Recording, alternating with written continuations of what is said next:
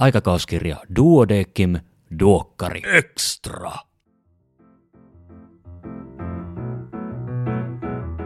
Arvon kuulija, tervetuloa mukaan Duokkari Extraan. Minä olen Kari Hevossaari, lääkäri Helsingistä.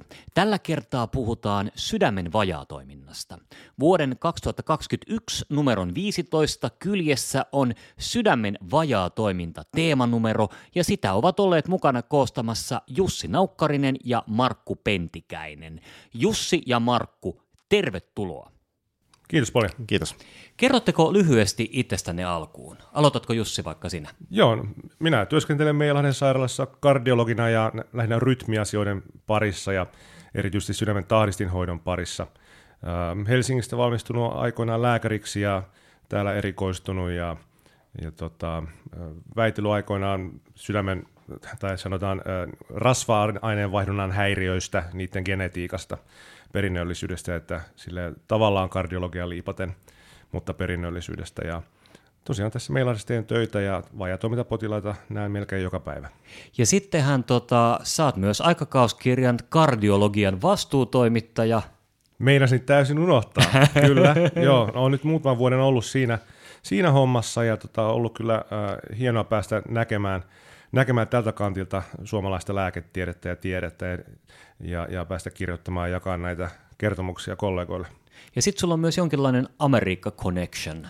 Joo, tota, äh, lapsi kun oli, niin vanhemmat muutti USA meidän perheen ja ja mä olen siellä käynyt koulut ennen lääkistä, että mä itse asiassa valmistuin Washingtonin yliopistosta solu- ja molekyylibiologiasta, ja sitten päätin, että äh, jatkaisin lääkäriksi ja päätin, että Suomeen on hyvä tulla se tekemään ja jäin sitten tänne suomalainen terveydenhuolto ja lääketieteellinen julkaiseminen saavat olla kiitollisia tästä päätöksestä. Voi, kiitos, kiitos. Itse olen tässä oppinut vuosien aikana, muistan kun tulin takaisin, niin, niin äh, yhdyssanat kirjoitin erikseen ja, ja tota, oli, kieliopissa oli, oli kyllä niin kuin parantamisen varaa, kun olin asunut pitempään ulkomailla kuin Suomessa ja tuntuu vähän hassulta, että olen löytänyt itteni nyt tämmöisestä seurasta toimittajana, joka vaalii suomen kieltä. Mahtavaa. Hei Jussi, tervetuloa. Ja Kiitos. Markku, moi. Moi. Joo, mä oon Markku Pentikäinen, mä oon sisätautilääkäri ja kardiologi Meikusta. Ää, työskentelen vajatoimintapotilaiden parissa melko suuren osan niin kuin päivästä. Teen töitä sydänasemalla, poliklinikalla ja vuodeosastoilla. Hoidan erityisesti vaikeita sydämen vajaatoimintaa potilaita, jotka lääkehoidon lisäksi tarvitsevat jotain laitteita, apupumppua – mahdollisesti sydänsiirtoa ja seuraa näitä potilaita sydän, ennen sydänsiirtoa, näitä selvittelyitä tehdään ja sitten seuraa myös sydänsiirron jälkeen. Mä muistan omilta opiskeluajalta sen, että se sydänasema, että se oli jotenkin, niin se kuulosti, että tämä on niinku se paikka, missä tapahtuu, mutta mit, mitä se oikein tarkoittaa? Mikä on sydänasema? Sydänasema on konkreettinen tila, sydäntutkimusosasto, jossa niin kun on aika paljon kardiologien työhuoneita ja ennen kaikkea siellä on nämä katetrisaatiolaboratoriot, jossa tehdään näitä erinäköisiä mittauksia ja toimenpiteitä. Sitten siellä on erikseen ultraäänihuone, pari laitetta, jossa tehdään suuri osa meidän tekemistä ultraäänistä. Ja, ja sitten siellä on muun muassa tämä isotooppi, tutkimuspaikka, jossa tehdään perfuusiotutkimuksia ja niin edelleen. Eli se on tietyllä tavalla tämmöinen tietty kardiologian sydän, jossa tietenkin tehdään töitä myös muualla. Mennään sanoa, että kardiologian kova sydän, vai mm. pitäisikö kardiologian pehmeä sydän, vai te olette sydämellisiä lääkäreitä? Lämmin sydän. no mutta hei, tota, mennään, mennään tähän itse aiheeseen, ja jos lähdetään ihan tavallaan perus, perusasioiden kertaamisella, sinänsähän sydämen vajatoiminta ei ole mikään yksi yksittäinen sairaus, vaan, vaan jos mä yksinkertaisen asioita, niin eikö niin, että sydän on jollain tavalla vähän niin kuin rikki tai epäkuntoinen, ja sen takia sydämellä on vajaa toimintaa? Joo, itse asiassa sydän, sydämen vajaatoiminta ei ole sinänsä niin kuin itsenäinen sairaus, vaan oireyhtymä, jos tarvitaan siis pohjalle se joku sydänvika. Mutta se sydänvika ei riitä, että puhutaan sydämen vajaatoiminnasta, vaan silloin se on vain sydämen niin kuin joku toimintahäiriö tai sydänvika mutta jotta on, voidaan sanoa, että on sydämen vajaatoiminta, se tarvii pohjalle sen sydänvian ja sitten, että se sydänvika aiheuttaa myös oireita ja löydöksiä potilaissa ja vasta sitten saadaan puhua sydämen vajaatoiminnasta. Ja tota, mitkä on ne keskeiset viat, mitkä johtaa vajaatoimintaan? Tavalliset sairaudet on tavallisia, eli se on sepelvaltimotauti, hypertensio ja läppäviat. Ja nämä kolme tekijää kattaa noin 90 prosenttia sydämen vajaatoiminnan aiheuttajista. Eli periaatteessa elintavoilla voi vaikuttaa tosi paljon siihen hypertensioon ja sepelvaltimotautiin, mutta läppäviat, niin eikö niin, että välissä tulee vaan huono kortti elämältä ja läppävikoja tulee? Joo, kyllä se näin on, että tota, läppävikoja tulla, voi tulla myöskin suht nuorille ihmisille. Sanotaan, että joku näistä äh, rihmoista, jotka pitää läppiä, läppiä paikoillaan, niin saattaa mennä poikki, mutta tota, äh, kyllä nekin painottuu nämä läppäviat vanhempiin, vanhempaan väestöön.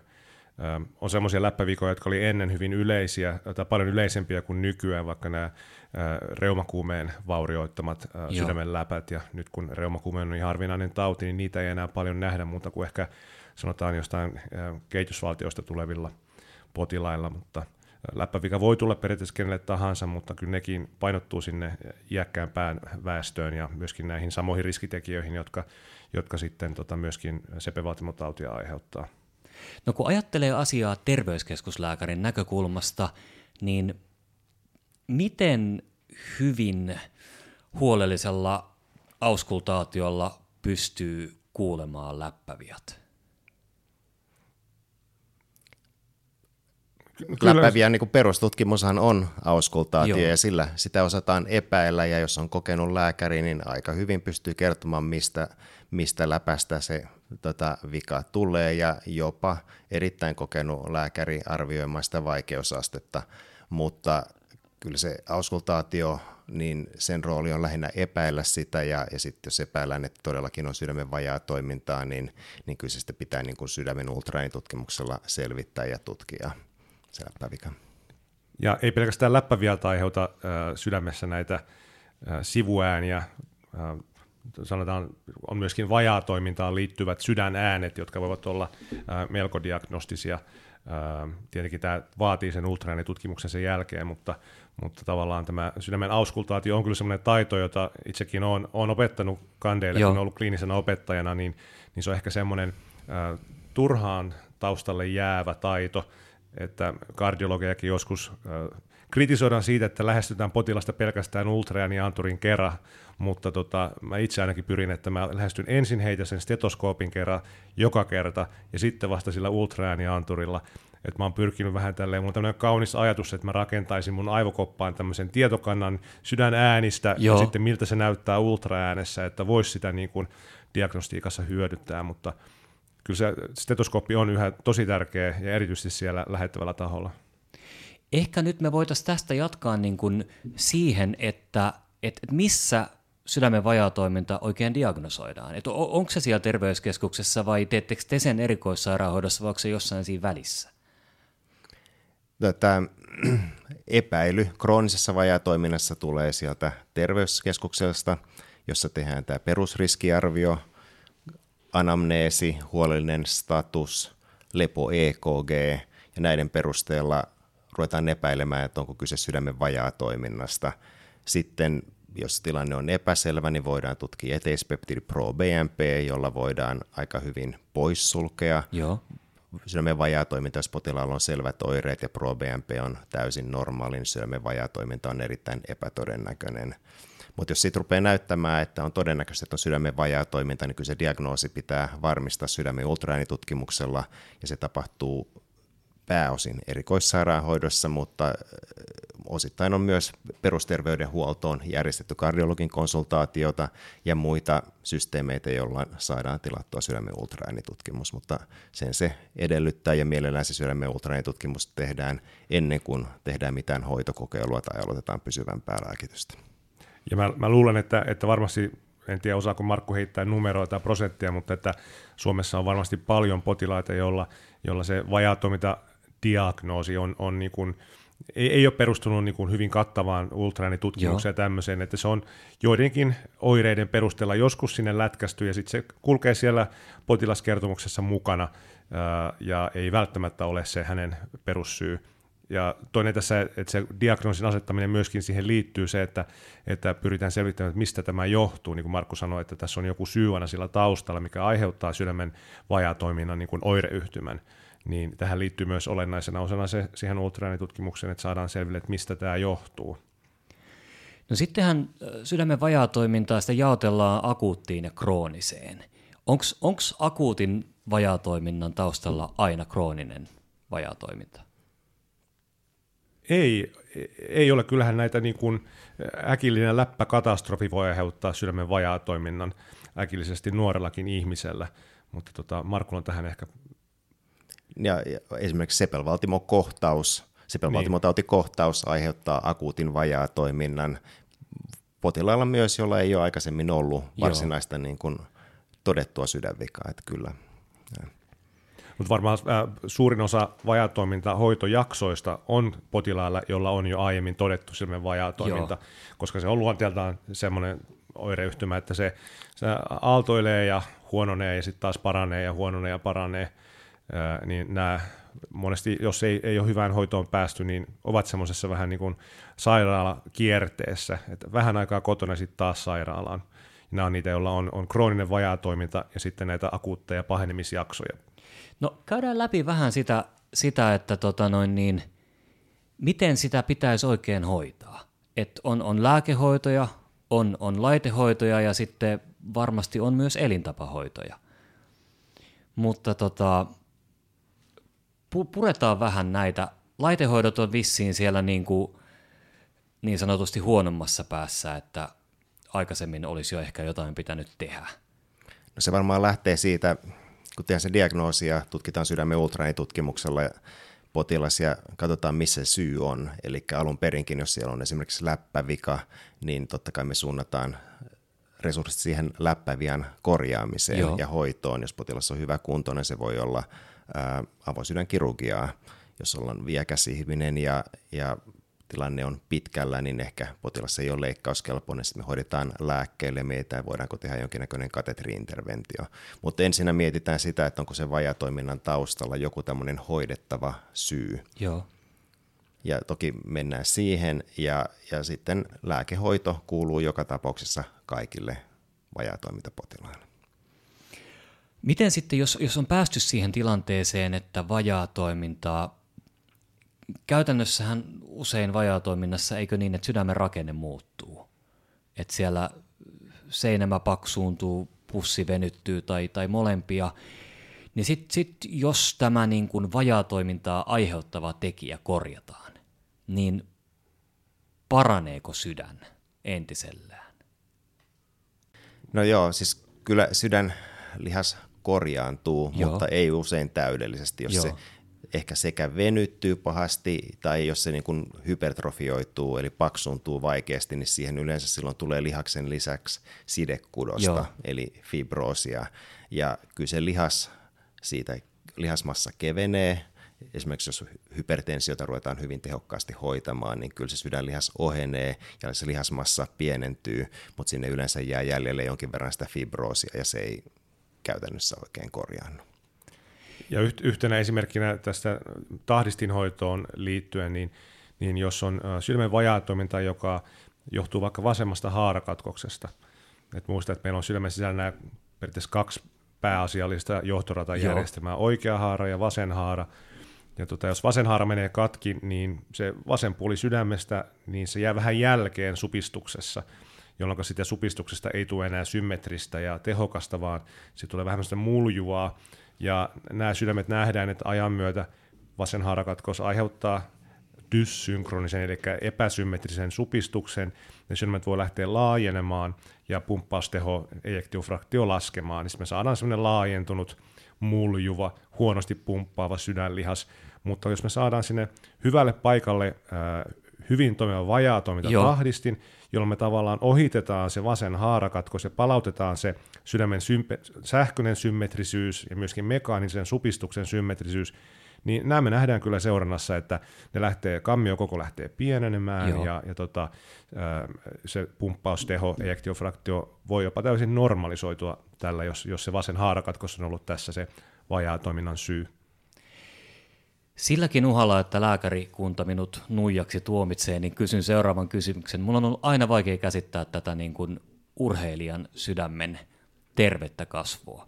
Että jos, jos lihasseenemän paksuuntuminen tai, tai kammion tilavuuden kasvu, niin ne periaatteessa on vajaatoiminnan seurauksia, mutta sitten kuitenkin urheilijalla nämä täsmälleen samat asiat onkin merkki hyvinvoivasta sydämestä.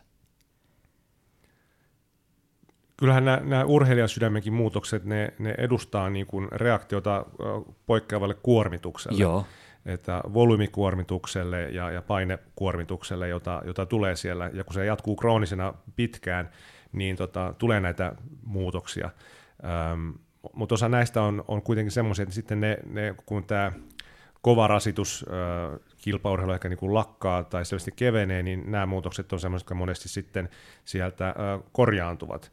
Ja sitä voidaan käyttääkin itse asiassa sitten tämmöisen diagnostisen äh, diagnostiikan apuna, että no niin, että pidäpä nyt sitten 3-6 kuukautta taukoa urheilusta ja katsotaan uudestaan.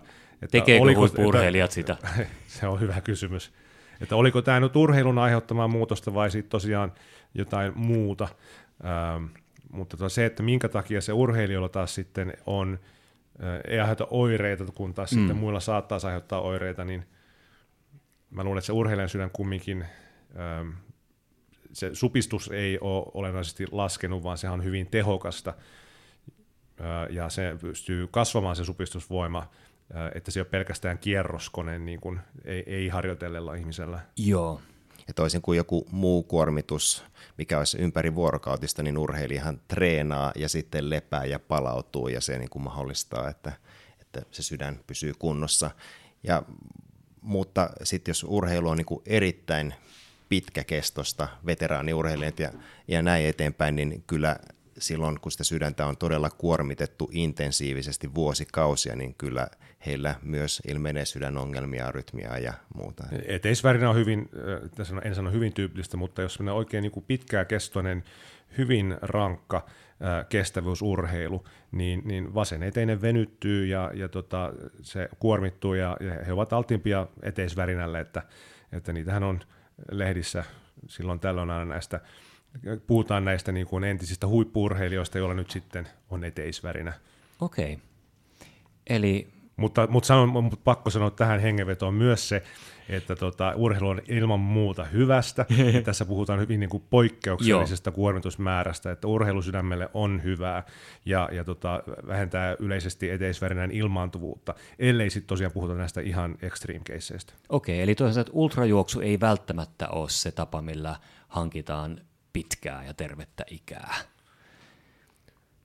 Kaikki äärimmäisyydet on äärimmäisyyksiä, mutta edelleen siis tämmöinen vuosia kestävä urheilu ei varmastikaan, vaan kestää siis vuosia kestävä urheilu vaan tukee terveyttä. Nyt puhut, mistä me puhuttiin, on todella semmoinen niin kuin äärimmäisyydet Joo. vuosikausien.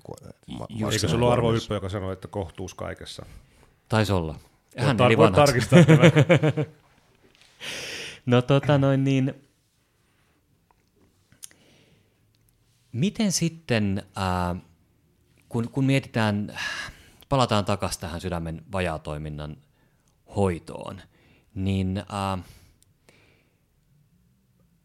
onko se niin kuin, onko parasta, että sitä hoitoa johdetaan terveyskeskuksesta vai erikoissairaanhoidosta, vai onko se aina tapauskohtaista? No, sydämen vajatoiminnan perushoidot kuuluu kaikille terveydenhuollon tasoille. Eli, eli kaikilla potilailla pitäisi olla käytännössä aseesta ja beta-salpa ja lääkitys titrattuna kunnon annoksiin. Diureettilääkitys vain tarpeeseen, jos on nestekertymää. Sen lisäksi niin kuin spironolaktonin käyttö kuuluu myös ihan perusterveydenhuoltoon. Jos potilaalla on vaja, oireita huolimatta näistä kahdesta peruslääkkeestä, niin sen käyttö kuuluu yhtä lailla kaikille tasoille sitten kun mietitään laitehoitoja, näitä mutkikkaampia hoitoja, niin ne perustuu vähintäänkin erikoissairaanhoidon konsultaatioon sitten. Näistä lääkehoidoista ajattelin sanoa sen, Joo. että, että tosiaan niin kuin Markkukin sanoi, että tulee titrata siihen niin kuin suurimpaan siedettyyn annokseen, että näillä saattaa olla monia ihmisiä, joilla sit se on jäänyt vähän turhan pieneksi se, nämä tota, vajatoiminnan hyvin tärkeät lääkehoidot, että niitä potilas on ehkä kotiutettu erikoissairaanhoidosta ja sitten heitetty pallo perusterveydenhuollon puolelle, että nyt pitäisi jatkossa sitten titrata näitä korkeampaan mahdolliseen annokseen, mutta se vaatii useampaa käyntiä, se vaatii potilaan voinnin seuraamista, potilaan motivointia näihin lääkkeisiin, ja yksi, mihin olen itse törmännyt, on, että välillä näkee näitä sydämen potilaita, joilla on aloitettu ihan nämä niin kuin oikeaoppiset ja hyvät lääkkeet, niin kuin ACEstä ja beta-salpaa, ja ja sitten jossain vaiheessa se ACEstä, ja joka siis potilaalla on sydämen vajaatoiminnan lääkkeenä, niin jossain vaiheessa resepti on uusittu ja siihen on ilmestynyt käyttöindikaatioksi verenpainelääke. No näillä potilailla on monesti lähtökohtaisesti matalahkot verenpaineet. Joo. He lukevat sitä verenpainelääkeä ja toteavat, että eihän mulla ole verenpainetautia Joo. ja lopettaa lääkkeen.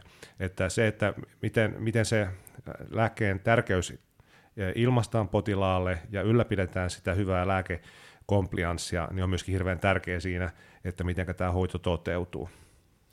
Toi on hyvä, että sä sanoit ääneen, koska toi tohon, tohon varmasti törmätään tai tota, tota kohdataan ympäri, ympäri Suomen terveyskeskuksia. Tota, kuitenkin ennen kuin terveyskeskuslääkäri alkaa tätä useammasta lääkkeestä koostuvaa patteristoa rakentamaan, niin olisi tärkeää, että erikoissairaanhoito on tehnyt sen ultraäänen diagnostiikkaan, ettei sitten Joo, kyllä se, se diagnostiikka periaatteessa kuuluisi erikoissairaanhoitoon, jossa myöskin sitten määritetään, määritetään sen hoito. Katsotaan, onko näihin laitehoitoihin tarvetta, ää, aloitetaan se asianmukainen lääkitys, ja tota, samoin kuin perusterveydenhuollolta pitää pystyä ää, lähettämään meille potilaita, ja me toivotan hyviä lähetteitä, Ää, niin myöskin heidän tai perusterveydenhuollon puolelta saa myöskin olettaa hyviä ohjeita sit siihen, että miten näitä lääkityksiä jatkossa ää, titrataan. Nämä kaikki löytyy toki meidän käypähoitosuosituksesta ja niitä, sitä me noudatetaan, ja, mutta tota, hy, hyvät ohjeet myöskin jatkoseurantaan on tärkeitä, plus se potilaan itse seuranta, että osaa seurata näitä monesti hiipivästi kehittyviä vajatoiminnan pahenemisen oireita. Ja mitä, mitä on se hyvä seuranta? Se ilmeisesti kuitenkin tapahtuu terveyskeskuksesta käsin. Kyllä, tämmöinen niin kuin niin. vähän parempi kuntoinen, melko vähäoireinen potilas, niin ilman muuta ne seurannat tuolta erikoissairaanhoidosta jossain vaiheessa siirretään sinne perusterveydenhuoltoon, jossa sitten potilaalla on säännöllisiä kontrolleita. Vajatoimintapotilas vähän tilanteen mukaan tarvii ainakin vuosikontrollin, tarviiko sen kaksi vai kolme kertaa vuodessa, riippuu siitä tilanteesta, jolloin tietenkin tarvitaan se kliininen kontrolli ja perusverikokeet ja mahdollisesti EKG. Ja tota, mitä, mitä tässä vuosikontrollissa pitäisi, mitkä, mitkä asiat pitäisi teidän mielestä terveyskeskuslääkärin ainakin katsoa? No, potilas tutkitaan, ää, onko nestelastia, Joo. miten hän voi, arvioidaan se suorituskyky, miten hän pärjää, ja tietenkin se liittyy myös mahdollisesti työkykyynkin, miten hän jaksaa. Sitten verenpaine on oleellinen, vajaton mitä potilaalla se käytännössä on normaali tai yleensä niin kuin matala. Joo. Sitten perusverikokeet, onko hemoglobiini, onko hemoglobiini kunnossa, onko raudan puutetta, rautastatus pitäisi varmastikin vähintään kerran vuodessa tutkia, suolatasapaino, munuaisfunktio ja niin eteenpäin. Ja sitten aina pitäisi kysyä, että onko tämä, vaikka menee ihan ok, niin miettiä, että onko tämä lääkitys oikeasti optimaalinen, onko tässä mahdollisuutta titrata tätä lääkitystä. Mikä olisi sitten semmoinen, semmoinen merkki, että vaikka ultraani pitäisi ottaa uudestaan? No sanotaan, että jos, jos sydänfilmissä on tapahtunut muutosta esimerkiksi, ähm, tai että hyvästä lääkehoidosta huolimatta, niin se vajaatoiminta oireisto pahenee. Joo. Ähm, oireistokyselyt ja tämmöiset kliinisen tutkimuksen perustuvat löydökset on tietenkin, mitä jokainen voi tehdä, mutta sitten sit jos me halutaan nähdä, että onko siellä oikeasti tapahtunut jotain nyt huononemista, niin ähm, semmoisessa vaiheessa, kun optimaalisella lääketerapialla potilas yhä oireilee, niin pitää ruveta miettiä, että onko tässä jotain vielä tullut tähän päälle lisää. Että tota, se on totta kai yksilöllistä ja potilaskohtaista, milloin se pitäisi uusia. Mutta eli terveyskeskuslääkärin pitäisi löytää itseltään rohkeutta myös pyrkiä hoitamaan sydämen vajaatoimintapotilasta itse, että, että huomaa, että on vajaatoimintaa, ehkä oireisto on vähän pahentunut, ottaa esiin käypähoitosuosituksen ja katsoa, että onko tässä kaikki lääkkeet käytössä jo, voisiko niitä parantaa, ja vähän kokeilla ensin itse. Ja sitten jos se ei lähde paranneen, niin sitten vasta siirtää erikoissairaanhoitoon. Joo, kyllä näinkin voi sanoa. Myöskin sit se, että ei anna tilanteen mennä liian pitkälle. Mm. Että tota, monesti käy potilailla sillä tavalla, että he eivät esimerkiksi hakeudukaan hoitoon vasta, kun sitten ei enää pysty hengittämään Aivan. eikä pysty nukkumaan ja on 20 kiloa ylimääräistä nestettä kehossa. Tämä just tämä tavallaan myöskin hyvä pitää silmällä tätä, miten lääkehoito kehittyy, että esimerkiksi vajatominen lääkehoidossa on tapahtunut ihan viime vuosina isojakin muutoksia, Joo. on tullut uusia lääkkeitä käyttöön, lääkkeiden käyttöindikaatiot ovat laajentuneet. Esimerkiksi on, on nyt meillä diabe- pillerimuotoisia diabeteslääkkeitä, joilla nähdään, että on ollut myöskin ihan yksinäisesti vajatoimintaa parantavaa vaikutusta riippumatta diabeteksestä. Että tota, se potilaan lääkelista tulisi katsoa joka vuosi ja sillä silmällä, että onko tämä nyt optimaalinen ja myöskin yrittää pysyä jollakin tavalla ajan tasalla siitä, että missä mennään lääkehoidossa. Esimerkiksi tässä on muutama hyvä artikkeli Joo. tässä teemassa aiheesta, että tota, voi esimerkiksi katsoa potilaan lääkelistaa ja että hei, täällähän menee näitä ja näitä lääkkeitä, jotka vois ajatella vaihtavansa nyt semmoiseen lääkkeeseen, jolla on myöskin vajaa toimintaa korjaava vaikutus. Joo. Okei, nyt meillä alkaa olla vähän kuva siitä, että terveyskeskuslääkärillä on, on on tärkeä rooli tämän, tämän sydämen vajatoiminnan hoitamisessa, mutta sitten kun kaikki, kaikki on tehty, mitä perustossa voi tehdä ja tilanne vaan pahenee, lähdetään teille erikoissairaanhoitoon. Mitä teillä on sitten tarjota? No, äh, jos me me tehdään tietenkin lähtökohtaisesti, yritetään hoitaa sitä perussyytä, mikä siellä on ollut. Joo. Jos mä tästä keskustelusta jättäisin pois nyt vaikka semmoiset läppäviat, mitkä kirurgi saattaisi korjata, Joo. Ää, mutta jos ollaan siinä pisteessä, että on vaikea vajaa toiminta, niin jos sieltä löytyy vaikka tämä vasen haarakatkos sitten taustalta, ja hyvästä lääkehoidosta huolimatta on oireinen vaikea vajaatoiminta, niin sitten me lähdetään asentamaan vajaatoimintatahdistin. Joo. Ja, ja se on hyvä pitää mielessä itse asiassa näissä just vajaatoimintapotilailla, että ainut miten me päädytään laittamaan vajatoiminta potilaalle, joka voisi potentiaalisesti saada oikein hyvän hyödyn tästä, on, että meille lähetetään se potilas. Eli se lähettävä lääkäri pitää pongata sieltä, että hei, tässä on vasen haarakatkos, leveä sellainen, oireinen sydämen vajatoiminta. Olisikohan tämmöinen vajatoimintatahdistin, tulisiko Joo. kyseeseen? Ruotsissa on tehty tästä niin kuin tämmöistä rekisteritutkimusta, jossa nähtiin, että vain 7 prosenttia niistä vajatoimintapotilaista olivat saaneet tämmöisen vajatoimintatahdistimen, 24 prosenttia heillä olisi ollut indikaatio sellaiselle, mutta ei ollut semmoista saaneet. Ja, ja Ruotsissa asennetaan enemmän näitä populaatioon nähden kuin meillä, joten todennäköisesti Suomessa on yhä enemmän kuin se yksi neljäsosa niistä, jotka sen voisi saada, mutta eivät ole saaneet. Niin tota, vajatonta tahdistin pitää herätä epäily ja lähettää sitten meillä arvioon. Ähm, myöskin tahdistin rintamalla vieläkin Mä, pakko mainita nämä rytmihäiriötahdistimet, että jos potilaalla on vaikea sydämen vajaa toiminta, niin me tiedetään, että sellaiset sydämet ovat alttiita hengenvaarallisille rytmihäiriöille, ja silloin voidaan sitten asentaa tämmöinen rytmihäiriötahdistimen suojaamaan äkilliseltä sydänkuolemalta. Mutta tota, jos tämän jälkeen ei nyt niin Suomessa ää, laitehoidossa voidaan sitten mennä myöskin sitten eteenpäin näihin niin kuin vähän vielä raskaampiin laitehoitoihin, myös näihin apupumppuihin, joista Markulla on paljon kokemusta. Joo, jos on potilaalla vaikea sydän, sydämen vajaa toiminta, mutta ei kauheasti muita sairauksia eikä ikäkään ole erityisen korkea. Joo. Eli käytännössä puhutaan noin alle 70-vuotiaista potilaista, jolloin niin katsotaan, että on, olisi niin muuten ennustetta vuosia eteenpäin, niin sitten me voidaan miettiä näitä raskaampia hoitoja, jossa vaihtoehdot on tämmöinen sydämen mekaaninen apupumppu tai sitten sydänsiirto. Ja onko se mekaaninen apupumppu, onko se jotain, mitä laitetaan tuonne ihon alle vai onko se joku, joka kulkee olkalaukussa mukana? Se on tämmöinen pumppu, joka asennetaan ihan avosydänkirurgialla sinne sydämen vasemman kammion kärkeen – ja tätä, valitettavasti se tarvii virtaa, se pumppu ja virtajohto tuodaan ihon läpi navan vierestä yleensä tänne oikealle puolelle ja siinä, siinä kannetaan sitten olkalaukussa tai jossain repussa mukana kontrolleria ja kahta akkua koko ajan. Eli, eli meillä on niin pari kiloa kannettavaa tavaraa plus sitten semmoinen jatkuva avohaava, mistä se virtajohto tulee ulos. Ja onko tämmöisen, tämmöisen apupumpun kanssa, että onko tämä siltahoito vai lopullinen ratkaisu?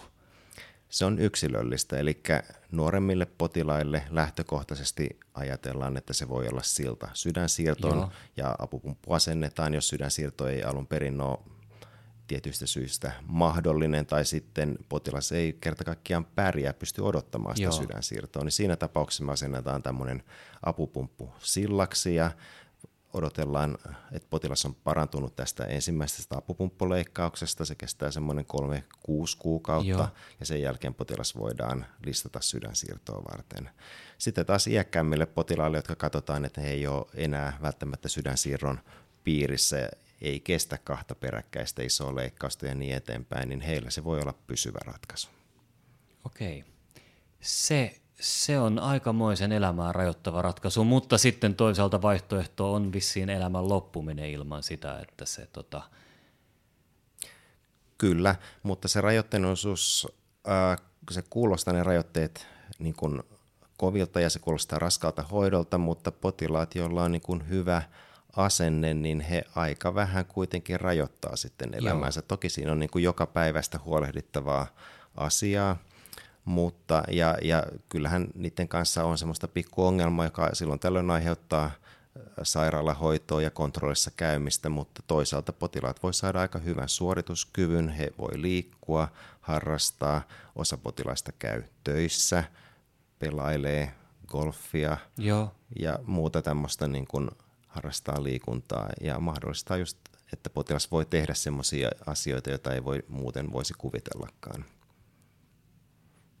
Ja voi sen apupumpun myötä tosiaan, kun harrastaa liikuntaa ja näin, niin, niin tota, kohentaa sitä yleisvointiaan, jolloin on, saa lihasmassaa ja ravitsemuksen kohdalleen, niin on, on yhä paremmassa kunnossa sitten sitä tulevaa sydämen siirtoa varten. Aivan, aivan. Joka ne toipumisresurssit on taas sitten ihan erilaiset.